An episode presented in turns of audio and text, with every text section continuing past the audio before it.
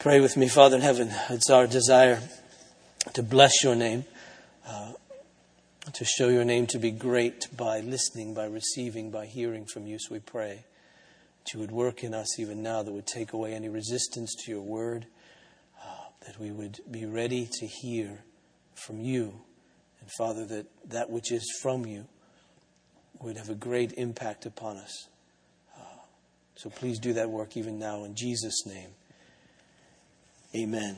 You may be seated. Turn please to Hebrews in chapter eleven. Hebrews in chapter eleven, I want to read verses thirty-two to thirty-eight. Hebrews chapter eleven, please.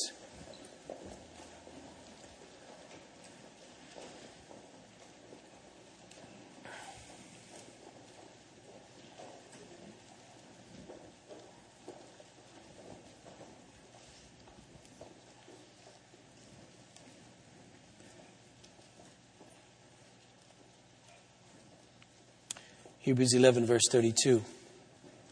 And what more shall I say? For time would fail me to tell of Gideon, Barak, Samson, Jephthah, of David and Samuel and the prophets, who through faith conquered kingdoms, enforced justice, obtained promises, stopped the mouths of lions, quenched the power of fire, escaped the edge of the sword, were made strong out of weakness, became mighty in war, put foreign armies to flight. Women received back their dead by resurrection. Some were tortured, refusing to accept release so that they might rise again to a better life. Others suffered mocking and flogging and even chains and imprisonment. They were stoned and they were sawn in two. They were killed with the sword.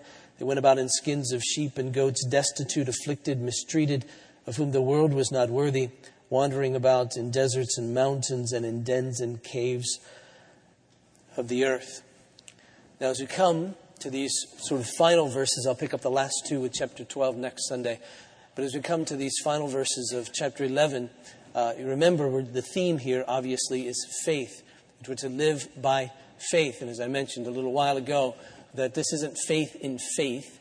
Uh, it isn't uh, uh, simply good to believe in something. We're just not simply eternal optimists, trusting that everything is going to work out because it usually does. I mean, the great danger of living in America is the fact that most things for a good bit of our lives do work out okay.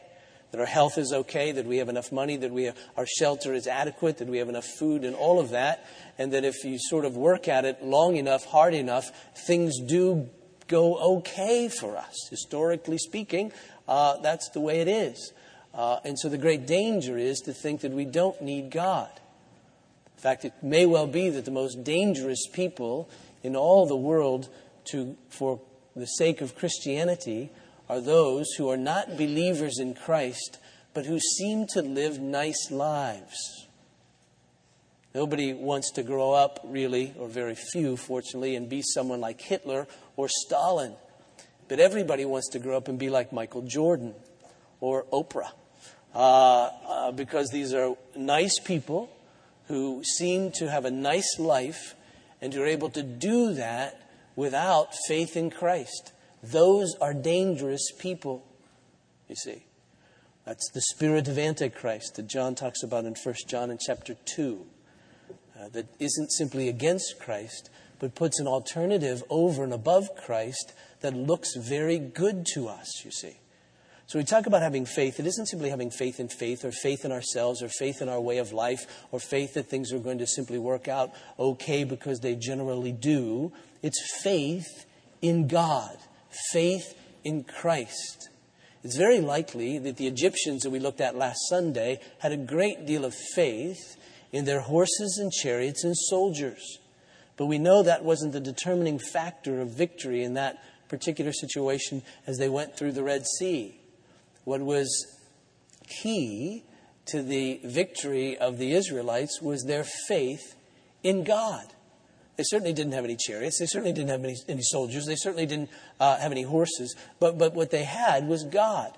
And they trusted in him and he delivered them.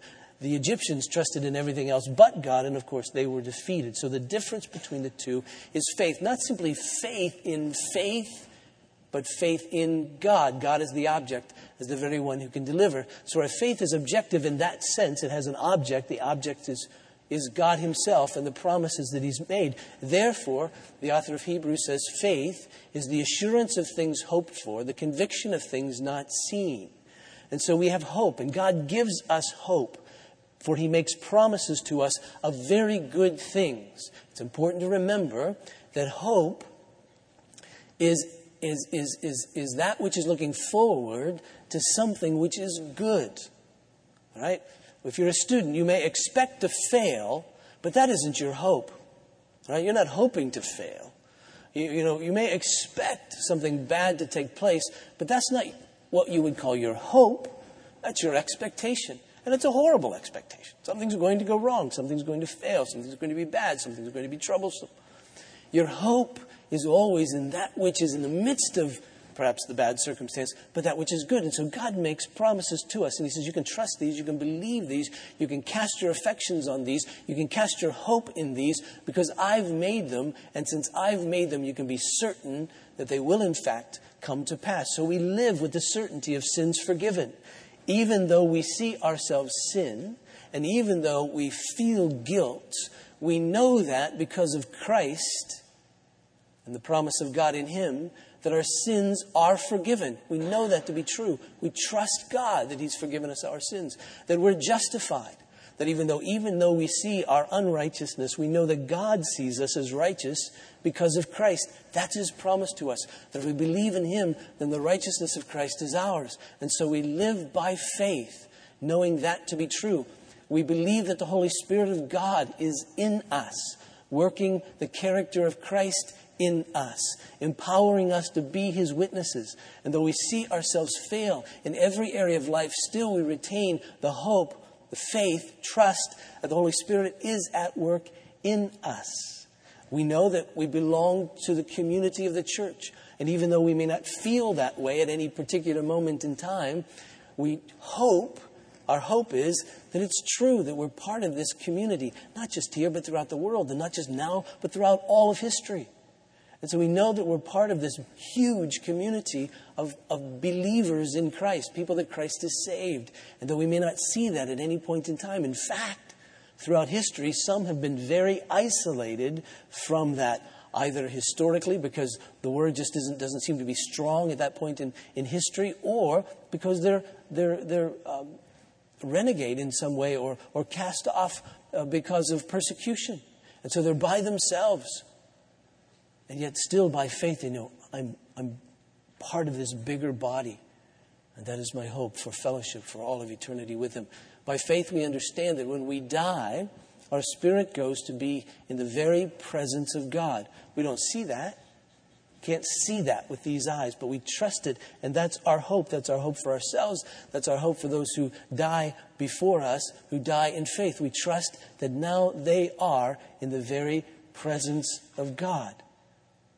We're assured of that because God has promised that, and we trust him. We know that a day will come when Jesus will return, and when he returns, he's going to make this earth new, and he's going to make it new in such a way that everything reflects him, that everything will remind us of him. Everything will be just as he wants it to be, and that will be perfect in all of its ways, and that we will, in fact, see him, and we will be as he is in terms of our character, and will receive this body as he has, which is an eternal body, an imperishable body, and we will live for all eternity on this new earth. All of that is our hope, though at the moment we don't see it with our eyes, but we live by faith, assured of it, because God has made that promise. We don't think we can bring it to pass. We're not trusting in ourselves to bring it to pass, but we're trusting in him that he will bring it to pass, because he's the one who's made the promise. So we're to live by faith. Now, the author of Hebrews then gives us all kinds of illustrations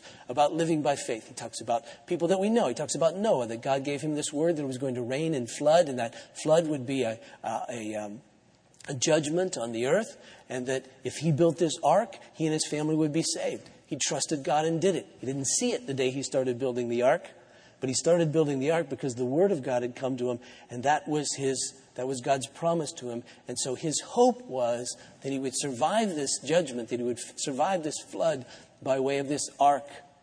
Uh, Abraham was told by God to leave his country, and God would give him a better country. And so he did. He didn't see it. He didn't even know where he was going. But he went because he trusted the word of God, and he trusted that God would be faithful to his promise. He told Abraham that you're going to have a son, and, and, and Sarah is going to be that son's mother. And so by faith, he and Sarah, though looking at each other, would have said this could never happen, by faith conceived this child. When God told Abraham to sacrifice Isaac, he went to do it because he trusted in the promise of God that if Isaac was indeed the son of promise, the son of the covenant, the, the promise of the covenant, that, that, that, that somehow he would bring him back to life. Moses believed God. His parents believed God. Their hope was that if they hid their child, he would be safe. And even though the king had said that you couldn't do that and that their life was in jeopardy because they did it, they still did it because their faith was in God and his promises. Moses spurned all of the treasures of Egypt so that he could experience the reproach of Christ, that is suffering for the sake of Christ, by identifying with the people of God who were slaves. But he did that by faith, trusting that what God had for him was better than all the treasures of Egypt, indeed more wealth. When they went through the Red Sea, they did it by faith, not because they thought they could hold up the waters, not because they thought they could get across uh, but in their own strength, but that God had said go, and so they were able to go. The walls of Jericho fell, not because of the military strength of the Israelites, but because of faith in God. He said, do this. They did it, and they were victorious.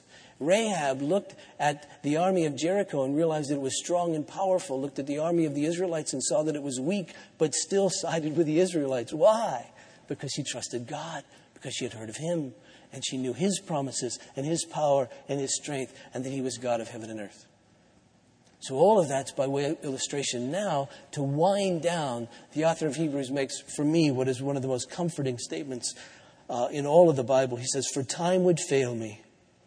I feel that all the time. That's just a little joke. Um, but he runs out of time. Literally, he says, you know, I can keep going on and on and on and on, but I just don't have the time to do that. So let me just sort of sort of give you the, the final little blurb of all that I'm thinking. And so then he begins to list a number of people who've lived by faith. He talks about Gideon, obviously, who lived by faith. God whittled his army from thirty-two thousand to three hundred. And now he says, go fight them, the Midianites. And he did, and he won. Barak uh, was bid by, uh, uh, by Deborah, the judge at that time, to go and fight against the mighty armies of the Canaanites headed by Sisera. Uh, and he did, and though he was, he was uh, outmanned, outnumbered, he, he did, and he won. Um, uh, Samson, we know, though troubled by uh, foreign women uh, and his lust for them, uh, Samson was given the call by God to defeat the Philistines. And even in his weakness, when he was blind and old, still he carried that calling out by faith. Jephthah, who made a foolish vow, if you know that story, a foolish vow, uh, by faith overcame the fact that he was, he was the son of a prostitute, and his brothers, who had a different mother, Uh, cast him out, threw him out of the family. Uh, but when the time came to defeat, to defeat the Amorites, they went and got him and said, come back and lead us. And he led them, and he overcame all of his earlier problems by faith, and he led them in victory uh, in those battles. David, of course, we know, a man after God's own heart, and though a sinner, uh, as the rest of us, uh, still by faith defeated Goliath, by faith established the kingdom. Um Uh, Samuel, the great prophet, and all of the other prophets, by faith told the word of God. And notice what they did, verse thirty-three, uh, who through faith conquered kingdoms. We see that with this the Jericho battle that we considered last Sunday, and certainly of David and Solomon as they established the kingdom. Enforced justice, that is, they were the righteous representatives of God on the earth, and they brought God's justice, God's righteousness to rule among the people. They obtained promises. That is, God gave promises to them, and some of those promises they saw brought to fulfillment and others not. They stopped the mouths of lions. You know the story of Daniel in the lion's den, where, the, where by faith uh, he continued to pray, uh, even though the king had said, if you pray, you'll get thrown into the lion's den. And he did, and God stopped the mouths of the lions. Quenched the power of fire. You know the situation with King Nebuchadnezzar, who built this golden idol, and he said, he made the decree that everyone in the kingdom had to bow to this to this particular idol, this image of God, of a god uh, that Nebuchadnezzar worshipped. And Shadrach, Meshach, and Abednego said, no, we're not going to do that. And he said, our God can get, deliver us. But even if he doesn't, still we're not going to bow down. And you remember the situation. They were thrown into this fire that was so hot that even the people, who, the, the, the guards who, who, who threw them in were singed by the, by the heat of this, of this furnace. And yet when they looked in, they saw a fourth one. Not just Shadrach, Meshach, and Abednego, but there was a fourth one walking in the midst of these flames with them. And they were delivered. They were spared uh, that. So they quenched the power of fire. They escaped the edge of the sword. If you read about the life of, of uh, the prophet Elijah, you'll realize that King Ahab killed almost all the other prophets of God by the sword, but not Elijah. Uh, so they escaped the edge of the sword. Were made strong out of weakness. That's probably the uh, M O of people who live by faith. They understand their weakness, but by faith are given courage and strength. Made strong out of weakness, became mighty in war, put foreign armies to flight. Um, women received back their dead by resurrection. Uh, both Elijah, the prophet, and Elisha, the prophet, uh, raised uh, dead children. Sons who had died, they raised them back to life. By faith, they did that. And as we read all of that, that, that seems to fit perfectly with everything else that we've read so far. It's just, yes, triumph after triumph after triumph. We can feel some struggle in the midst of that, but the struggle is overcome and people are, are comforted, people are delivered, uh, and, and that makes great sense to us. But then we go on. Some were tortured. And, and, and you almost think, given what we've read and given the attitude that's sort of developed in us, that faith triumphs, that faith is victorious. You think that maybe he should say, now here's some examples of people who didn't live by faith. But he doesn't say that. These are still people who lived by faith. He says, some were tortured, refusing to accept release so that they might rise again uh, to a better life. And we think, oh yes, rising to a better life. That's, that's the evidence of their faith. That's what they trusted in. They knew that even though they were experiencing torture, they wouldn't recant their faith. They would continue on in faith because they knew that if they recanted of their faith, they would have a particular life. They would be given back their life, if you will, their physical life. And that would have a certain quality to it. And then they looked, but, but they couldn't, they couldn't live with God in that, in that life.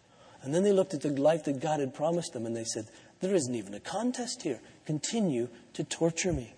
Some were tortured, refusing to accept release so they might rise again to a better life. Others uh, suffered mocking and flogging and even chains uh, and imprisonment. Uh, we find that that uh, this, this torture that took place, if you read, I don't necessarily recommend that you do that, but if you have some spare time after you've read all of the Bible a number of times, you may want to read some intertestamental writings out of the Apocrypha. And uh, one of those books is Second Maccabees, and speaks of a number of tortures that took place uh, under uh, the persecution of, uh, of a man by the name of uh, Antiochus Epiphanes. And there's a story in Second Maccabees about seven brothers who were uh, tortured in succession for their faith, ultimately ending in their death.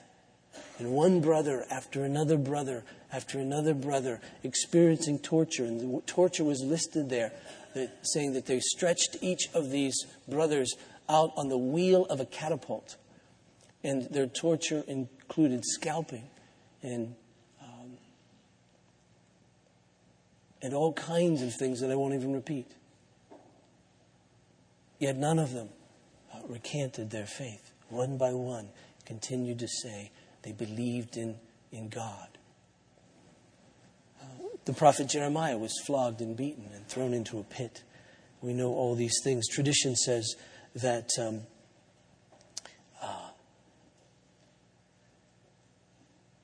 it was the prophet Isaiah who was sawn in two. So others suffered mocking, flogging, even chains and imprisonment. They were stoned, they were sawn in two, they were killed with the sword. They went about in skins of sheep and goat, destitute, afflicted, mistreated, of whom the world was not worthy, wandering about in deserts and mountains and dens and in caves uh, of the earth. So what are we to make of this? That's really the question I've been thinking about ever since I started preaching Hebrews a year ago. knowing this was coming up, there was a few things that I knew were coming up, and I began just playing in my head this whole year, thinking from time to time about the, what are we to make of this? What are we to tell people about life living by faith if we can't promise them that their faith will deliver them in this life? What can we really tell them? Well, I think this first. First, sometimes God does deliver us triumphantly by faith, through faith, by way of miracles and by way of his providence. Sometimes he does that. We read about it in all these cases. We read about it with Noah. We read about it with Abraham. We read about it with Moses. We read about them crossing the Red Sea. We read about it with Jericho. We read about it with Gideon. We read about it with Jephthah. We read about it uh, with David. We read it about uh, with all of these Old Testament people who by faith conquered greatly. And, and, and, and we see the miracles of all that. Not only we, we recognize God's providence, that God is sovereign over all things. And so we trust that by faith, He uses, he works through his providence, his, his care and his concern for his people and his sovereign care and concern for his people, which means he controls everything for his glory and our good. We trust that there's stuff that doesn't happen, stuff we may not even know about. But by faith, he keeps us safe in various situations. I don't know about you, but sometimes when I've been driving down the road in the highway, I pull out to pass somebody and I look in my rearview mirror, and there's like a big semi that I didn't see. And I think, first words out of my mouth are, thank you, God. The second are, of course, I hope Karen didn't see that. Um, but, but thank you, God. You get this sense, okay. At that point, I was protected. But we know of other situations where people pull out to pass and they're smashed by a semi. Believers. And so, yes, it is true that by way of God's providence, his sovereign control over everything, you see, nothing can happen without God's decree. Nothing can happen unless God ordains it because he's God. Nobody's bigger than God. So nothing can happen unless he ordains that it come to pass. That's a mystery to us. We don't know how he does that. He just does. It's the very nature of being God. The scripture speaks often of these kinds of things. For instance, Psalm thirty-three says this, the Lord brings the counsel of the nations to nothing. He frustrates the plans of the people. The counsel of the Lord stands forever. The plans of his heart to all generations. Nothing can thwart God's plans. Lamentations chapter three says this, who has spoken and it come to pass unless the Lord has commanded it? I mean, James in his epistle puts it like this. Come now, you who say tomorrow or today we will go into such and such a town and spend a year there and trade and make a profit. Yet you do not know what tomorrow will bring. What is your life? For you are a mist that appears for a little time and then vanishes. Instead, you ought to say, if the Lord wills, we will live and do this or that. Because you see, in the mystery of God and who he is, he ordains those things which come to pass. And thus those who live by faith trust him in the midst of that. And sometimes what he ordains is miracles and his providence to deliver us from horrible circumstances. But sometimes he doesn't. That's obvious from this passage. Sometimes he doesn't. Some are captured and tortured. Uh, certainly Jesus told us that that was going to happen. Uh, Matthew chapter ten, behold, Jesus said, I'm sending you out as sheep in the midst of wolves. Beware of men, for they will deliver you over to the courts and flog you in their synagogues, and you'll be dragged before governors and kings for my sake to bear witness before them and the Gentiles. And you think, well, why wouldn't you deliver me from that? He says, no, there are times when I won't. We hear testimonies of times that he does, but he also tells us there are times when he won't. He says this in John chapter fifteen, remember the word that I said to you, a servant's not greater than his master. If they persecuted me, they'll also persecute you. Then in John sixteen, he says, I've said these things to you that in me you might have peace. In the world you'll have tribulation, but take heart, I've overcome the world. Paul teaches the same thing, uh, not only for us, but for himself as well. He told the elders of Ephesus this. He said, now behold, I'm going to Jerusalem, constrained by the Spirit, not knowing what will happen to me there except that the Holy Spirit testifies to me in every city that imprisonment and afflictions await me. But I do not account my life of any value, nor as precious to myself, if only I may finish the course in the ministry that I received from the Lord Jesus to testify to the gospel of the grace of God. He says, I know it's going to happen. God will not deliver me from these pains, and I will go anyway. In Acts twenty-one, there was a prophet named Agabus who came with this prophetic word. It says, and Agabus took Paul's belt and bound his own feet and hands and said, thus says the Holy Spirit, this is how the Jews at Jerusalem will bind the man who owns this belt and deliver him into the hands of the Gentiles. When we heard this, we and the people there urged him not to go to Jerusalem. And then Paul answered, what are you doing, weeping and breaking my heart? For I am ready not only to be imprisoned, but even to die in Jerusalem for the name of the Lord Jesus. And since he would not be persuaded, we ceased and said, let the will of the Lord be done. He said, I know what's going to happen. God will not always deliver from these tortures, from these persecutions, from these difficulties uh, in life. Notice even here in verse thirty-four, we see an interesting uh, contradiction, if you will. It isn't, but it looks that way. Um, in uh, verse thirty-four, uh, we read, quench the power of fire, escaped the edge of the sword. But then, in verse thirty-seven, they were stoned, they were sawn in two, and they were killed with the sword. I mean, sometimes we escape the sword. Sometimes we don't. All by faith. For instance, in Acts in chapter twelve, turn there, we read this about the Apostle James and the Apostle Peter. Verse one, Acts twelve. About that time, Herod the king laid violent hands on some who belonged to the church. He killed James, the brother of John, with the sword. Now, what are we supposed to conclude by that? That James had no faith? I mean, if he had faith, he would have escaped the edge of the sword. But the author of Hebrews says, no, not always. Sometimes by faith you'll escape it, and by faith sometimes you'll die by it. He killed James, the brother of John, with the sword, and when he saw that it pleased the Jews, he proceeded to arrest Peter also. This was during the days of unleavened bread. When he had seized him, he put him in prison, delivering him over to four squads of soldiers to guard him, intending after the Passover to bring him out to the people. So Peter was kept in prison, but by earnest prayer for him was made, but earnest prayer for him was made to God by the church. Now, do you, you remember what happened? An angel of the Lord busted Peter out of prison, even though James had been killed. So we see both happening at the same time, both in the same instant, both with people of faith, both people God clearly loves. James the apostle was killed by the sword. Peter was miraculously set free. And we can't conclude from that James had no faith, and we can't even conclude from this Peter had great faith. Because when this was happening to Peter, he didn't realize it. He thought he was seeing a vision. Until he got outside, he didn't even realize that he had escaped.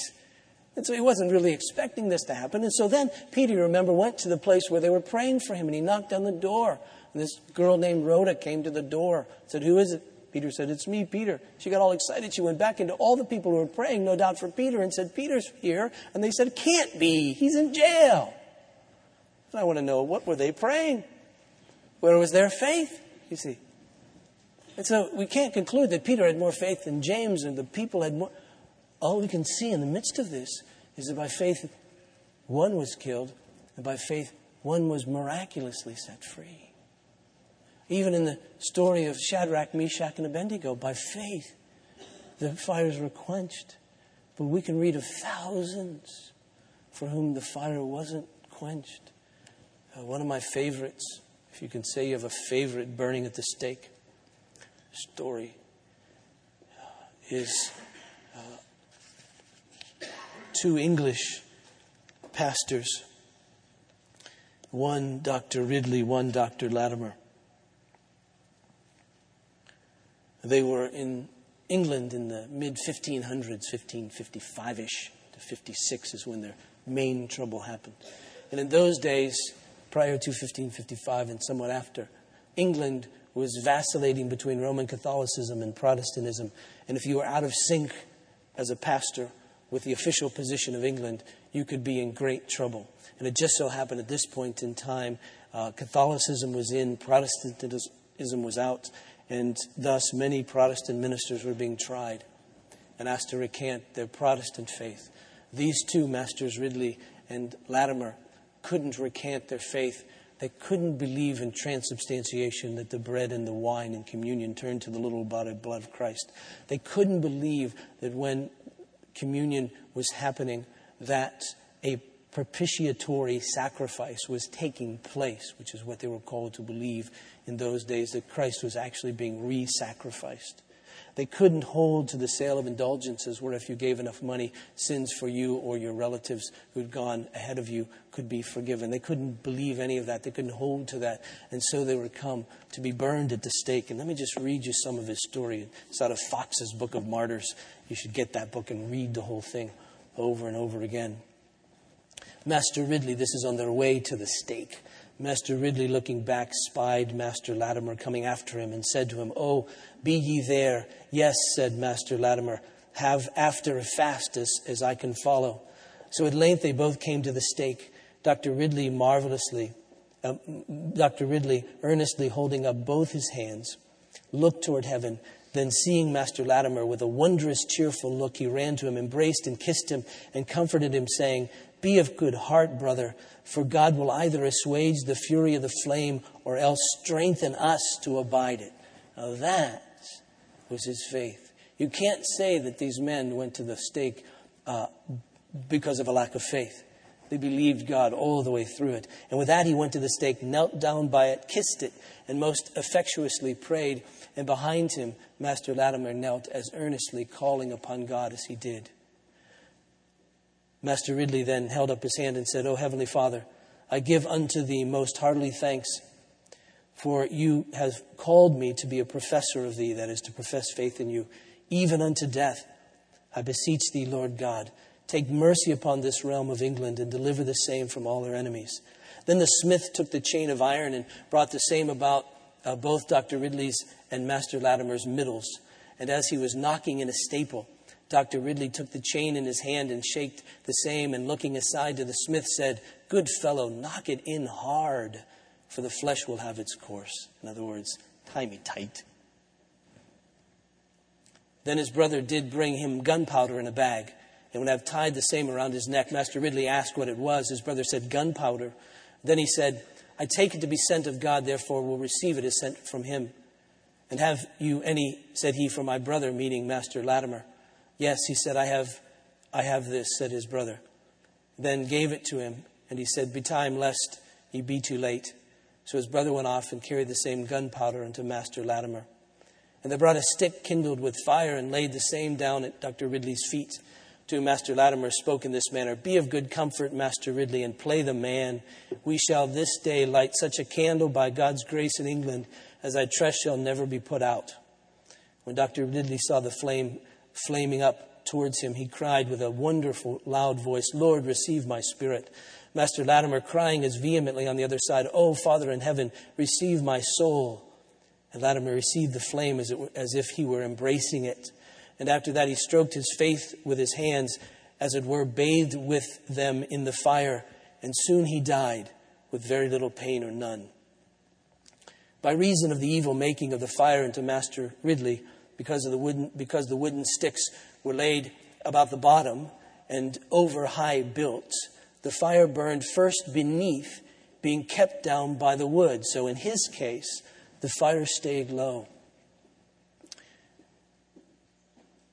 which then Master Ridley felt. He desired them for Christ's sake to let the fire come unto him, which when his brother-in-law heard, but not well understood, intending to rid him of his pain, as one in such sorrow, not well advised what he did, he heaped sticks upon him so that he clean covered him, which made the fire more vehement beneath and below, that it burned clean all his bottom parts before it once touched the upper. And that made him often desire to let the fire come unto him, saying, "I cannot burn," which indeed he appeared well.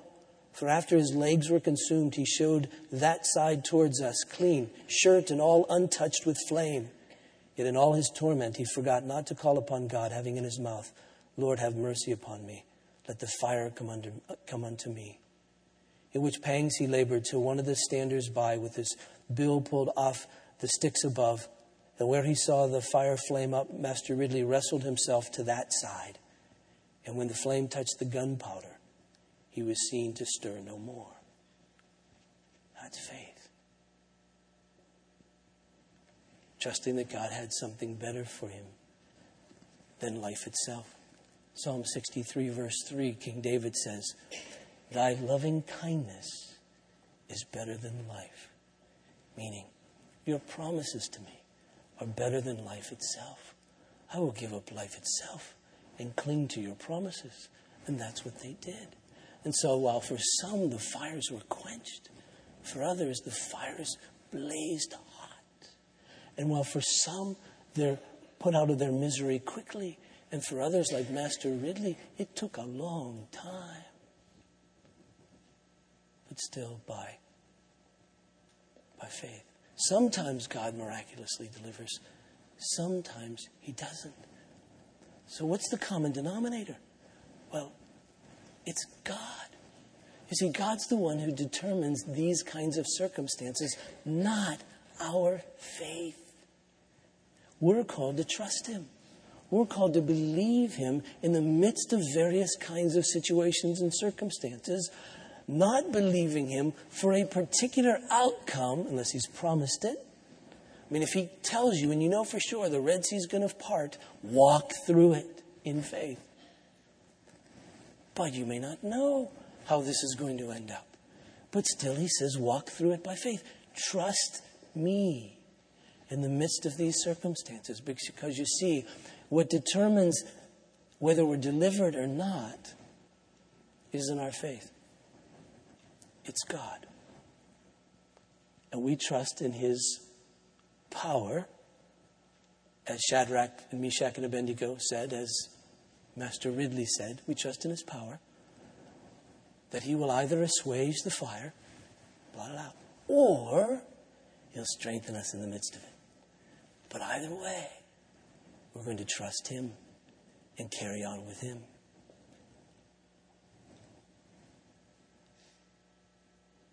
Because you see,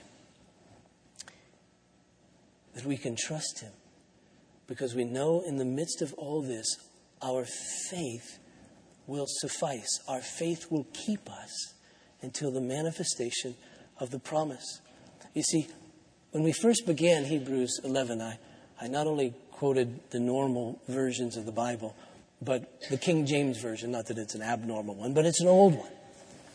And the way King James translates uh, Hebrews eleven one, it says that faith is the substance of things hoped for, the evidence of things not seen. Meaning, taking this little nuance out of all of that, that faith is something for you to cling to until what is promised comes. In that sense, faith is like an account receivable in the hands, in the books of a businessman. And he knows, I really, I don't have that money yet, but it's good. I can live my life with the assumption that that's really coming. That's really part of my wealth, because I know that that person's good for it and they will pay me. And so you can live with the assurance of going, maybe I don't have it today, but I will. And, and I, that's good. I don't have to worry now because I know that's coming. You see. Faith is like a kid whose grandpa said, I'm going to buy you a bicycle for Christmas. And you see all your friends on bicycles, but you don't have to worry. Or you don't have your bike yet, but you know your grandpa will get you one because he said he would. And it's coming. And so the hope that you have by way of the promise of the promiser who's trustworthy suffices. And you hang on to that. And that hope will sustain. And that hope will enable you to see what you don't presently see. And that hope will enable you to obtain in some sense that which isn't yet in your possession. And enable you to grab a hold of it in some sense so that you can live off it. You can live off it. You can face the fire if that's what it is. You can face the sword if, that what, if that's what it is. You can face the torture if that's what it is. You can face the pain if that wasn't it. Because you know that a day is coming because God promised it. When that pain will be no more. When that life will really be better. I can't tell you, just like you, how many zillions of funerals for unbelievers I've been to in my life where everybody says, This person's in a better place. And I just want to stand up and scream, how do you know that? What hope do you have really that's substantial, that's objective, that's real, that's tangible, that's for sure? And the great thing about being a Christian, you see, is that we don't have to make anything up. We don't have to pretend anything is that isn't. We don't have to be unsure of that which we don't yet see, but we have been promised by God. We live, we live by faith, because it is the substance of all that God has promised to us. And it is the evidence that though we don't see it now, we will. And as long as faith in God is in us, then we have hope. Let's pray. Father in heaven,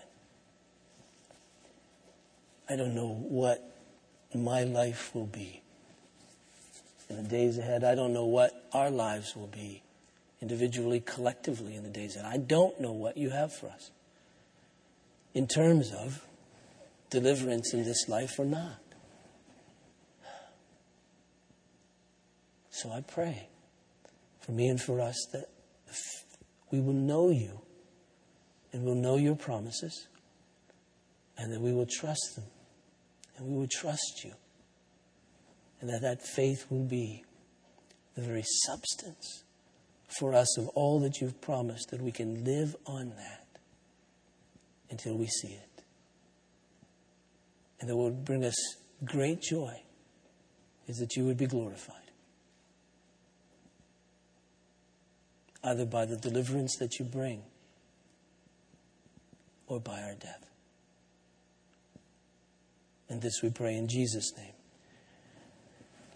Amen. Let me ask you please to stand.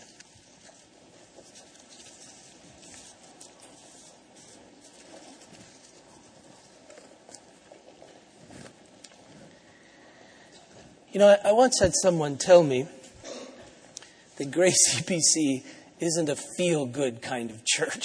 I don't know what they meant by that. Uh... Because I actually feel pretty good, even after that. The response to the benediction is, our faith is in Christ. Amen. Please receive this as God's benediction. Now to him who is able to keep you from falling and who presents you blameless before his glorious presence, and that with great joy. To only wise God and Savior Jesus Christ, and be glory, honor, dominion, majesty, and power, both now and forevermore. And all God's people said, our faith is in Christ. Amen.